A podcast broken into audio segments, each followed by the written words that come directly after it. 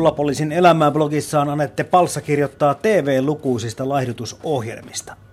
Telkkariohjelmien perusteella lihavat ovat lähinnä tyhmiä, saamattomia, itsekurittomia laiskimuksia, jotka saadaan laihtumaan, kun joku tekee tarkan ruokavaliosuunnitelman, tiukan treeniohjelman ja huutaa vieressä ja tarkkailee, ettei ohjelmasta lipsuta.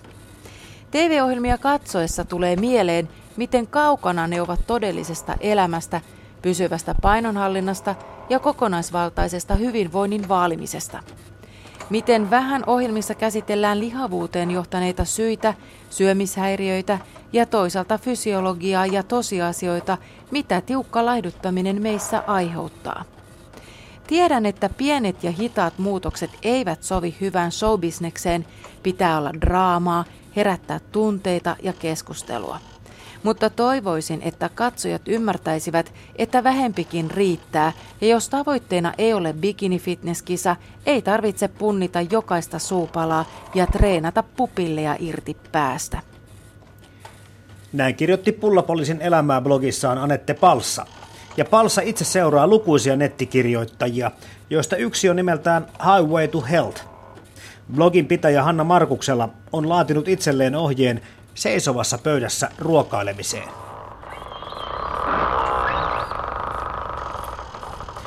Övyn usein työmatkoillani hotelleissa, joissa on erityisen vaikea pitää rotia iltaaterioiden kanssa. Olen vuoden ajan kuitenkin opetellut vaihtelevalla menestyksellä buffet-annoskokojen hakemista.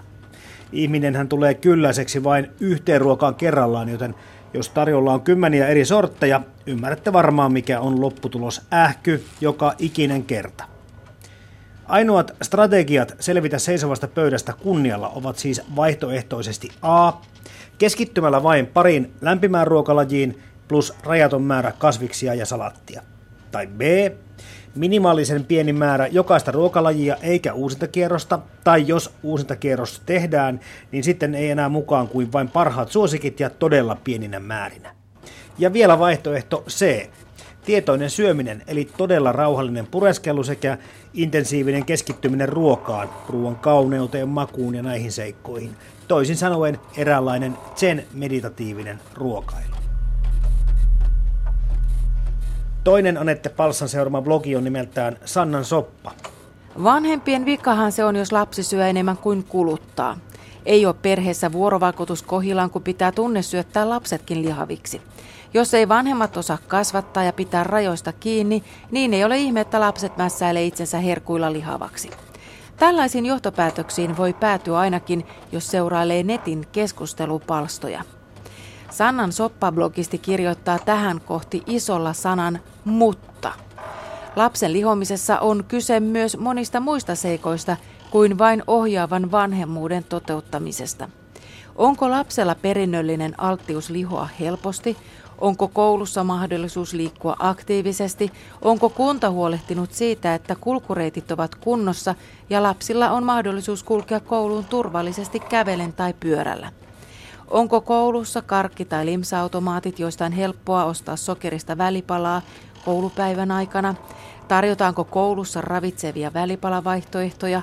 Harrastaako lapsi liikuntaa, jossa hänellä on myös mahdollisuus liikkua, eikä vain odotella kentän laidalla, kun valmentaja peluttaa joukkueen vahvoja pelaajia kentällä? Ymmärtävätkö isovanhemmat, että kyläreissulla lapselle ei tarvitse aina kantaa pöytään täyteen herkkuja?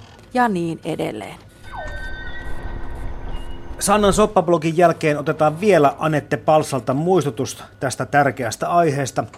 Jos siis haluamme, että meidän lapsemme ovat normaalipainoisia ja voivat muutenkin hyvin, tarvitaan näiden julkisten toimijoiden lisäksi kovasti myös meidän vanhempien ja aikuisten panostusta. Ja toimintahan alkaa ihan pienistä asioista tai isoista karkkilaatikoista.